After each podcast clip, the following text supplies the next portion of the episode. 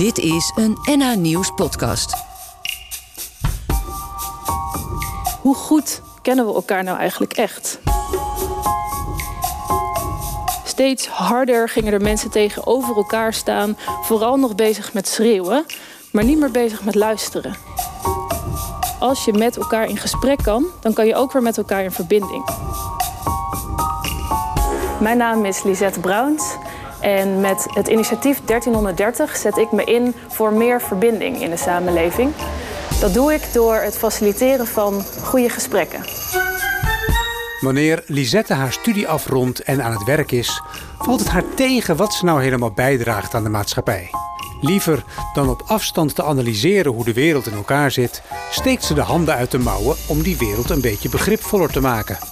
Dat kan, wanneer we met elkaar praten om te luisteren in plaats van te overtuigen. In Rue Paré, een huis voor de buurt in Amsterdam Nieuw-West, spreekt ze voor onze groep strijders. Gewone mensen die gedreven worden door iets waar ze in geloven. Samen met andere aanwezigen zijn ze elkaars publiek. Op de sokkel naast haar ligt een model van de menselijke hersenen. Ter illustratie dat daarin de processen plaatsvinden die het verschil kunnen maken. Dit is het podium waarop inspirerende Noord-Hollanders ons vertellen wat hen drijft. Dit is de plek voor onze strijders. Ik begin met een quote. Ik heb me in die tijd heel eenzaam gevoeld en ook wel onbegrepen eigenlijk. En het verbaast me enorm dat ik jou nou zo tegenkom... en dat we eigenlijk in dezelfde periode onze partner verloren zijn... en dat helemaal niet wisten van elkaar. Ik had wel iemand willen hebben in die tijd om mee te sparren en te spreken. Maar misschien is dit een mooi begin. Het is niet mijn quote. Het is uh, een quote die ik heb opgedaan eigenlijk tijdens een van de vele groepsgesprekken die ik ondertussen heb mogen leiden bij 1330.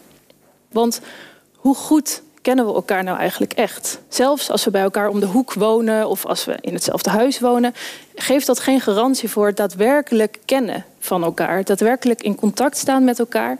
En wat mij betreft is daar ja, echt nog een hele grote wereld te winnen. Ik neem jullie even mee terug.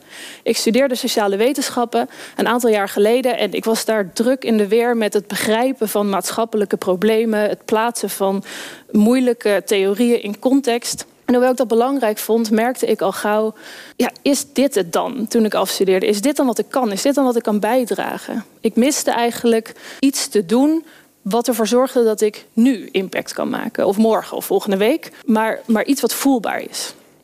En toen kwam 1330 op mijn pad. En dat was eigenlijk een hele fijne timing. Want ik, ik was nog niet binnen bij het initiatief 1330 en de coronapandemie brak uit.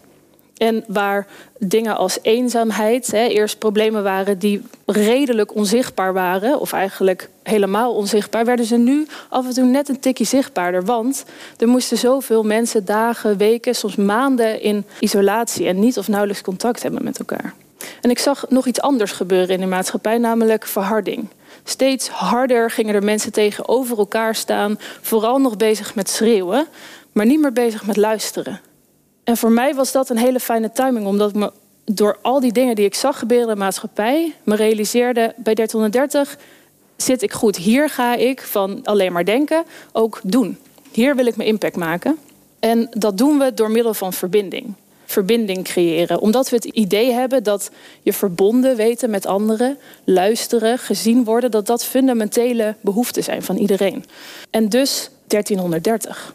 Ik heb jullie al even zien kijken naar uh, dit mooie object. Een brein. Waarom ligt dat hier nou? Een ook niet heel goed replica van wat we allemaal in ons hoofd hebben. Maar 1330 gram is het gemiddelde gewicht van een brein. En 1330 gram is dus ook het gewicht wat we in beweging willen brengen. Waar we mensen in willen uitdagen om nieuwsgierig te worden naar elkaar. Opnieuw vragen te stellen, elkaar te zien. En te durven leren van elkaar. Opnieuw in contact te zijn met elkaar. Want in onze maatschappij leven we best wel een beetje langs elkaar heen. En wij denken echt dat dat niet zomaar is omdat we dat prima vinden en omdat we dat willen. Maar voor een groot deel ook omdat we niet zo heel goed weten hoe het anders kan. Omdat we niet altijd de tools hebben om dat contact dan wel aan te gaan. En dat is ook best wel lastig, want ja, waar begin je? En dat is waar wij bij 1330 proberen in te stappen door een gesprek met inhoud te faciliteren. Omdat we denken, als je met elkaar in gesprek kan, dan kan je ook weer met elkaar in verbinding. Dus zijn we bezig met leren vragen stellen opnieuw. Wat zijn goede vragen? Het leren luisteren om te begrijpen en niet zozeer om meteen te reageren. Om nieuwsgierig te zijn naar de persoon voor je. Dus zijn we aan de slag gegaan met het ontwikkelen van een gespreksmethodiek met bijbehorende materialen. Om mensen een letterlijke toolbox te bieden met materialen om dat gesprek niet alleen te starten, maar ook door te kunnen gaan met z'n allen. En daarnaast faciliteren we ook heel veel groepsgesprekken op allerlei verschillende locaties met allerlei verschillende mensen. En begeleiden we dat om ervoor te zorgen dat die nieuwsgierigheid dus weer geprikkeld wordt. En dat je misschien wel begrepen voelt door iemand waarvan je dat in eerste instantie misschien wel helemaal niet had verwacht. Daarnaast geven we ook training, omdat we ook wel echt heel erg geloven in die olievlek. Dus wij kunnen heel hard ons best doen. Ik kan hier nu jullie proberen te inspireren. Maar als wij mensen opleiden die met diezelfde methodiek ook weer aan de slag gaan, ja, dan breiden we samen de olievlek uit. En dat is wel ja, waar wij van dromen, waar we heen willen bewegen. Nog even terug naar die quote waar ik, uh, waar ik begon met mijn verhaal. Dat waren twee dames die kenden elkaar goed, wonen bij elkaar in de buurt. En die zaten eens in een 1330 groepsgesprek met elkaar. En daar kwamen ze dus er pas achter dat hun partner min of meer gelijktijdig overleden is. En dat zij zich daar allebei ontzettend eenzaam en dus onbegrepen in hebben gevoeld. Ja, dit is een van de vele mooie voorbeelden, gelukkig ondertussen. Maar daar is een hele mooie vriendschap uit voortgekomen. Die mensen zien elkaar nog steeds. En die hebben zich weliswaar alleen gevoeld toen. Maar praten hier nog steeds nu over en kunnen samen dit proces door. Voelen zich begrepen door elkaar. En dat zijn natuurlijk zoveel kleine voorbeeldjes eigenlijk waarvan wij geloven dat dat samen het grote effect gaat creëren. En dus droom ik samen met al mijn collega's bij DT130 in een samenleving waarin dat echte contact en die verbinding ja, veel meer de norm wordt. Uh, waar we dat met z'n allen kunnen, kunnen doen en waar mensen zich gehoord en gezien voelen. Waar sociale inclusie de norm wordt en een goed gesprek niet meer de uitzondering. Waar we wat meer gaan luisteren naar elkaar en wat minder gaan schreeuwen. Waar we elkaar zien voor wie we zijn, ongeacht leeftijd, achtergrond, levensverhaal, wat dan ook. Dat is onze hele grote droom.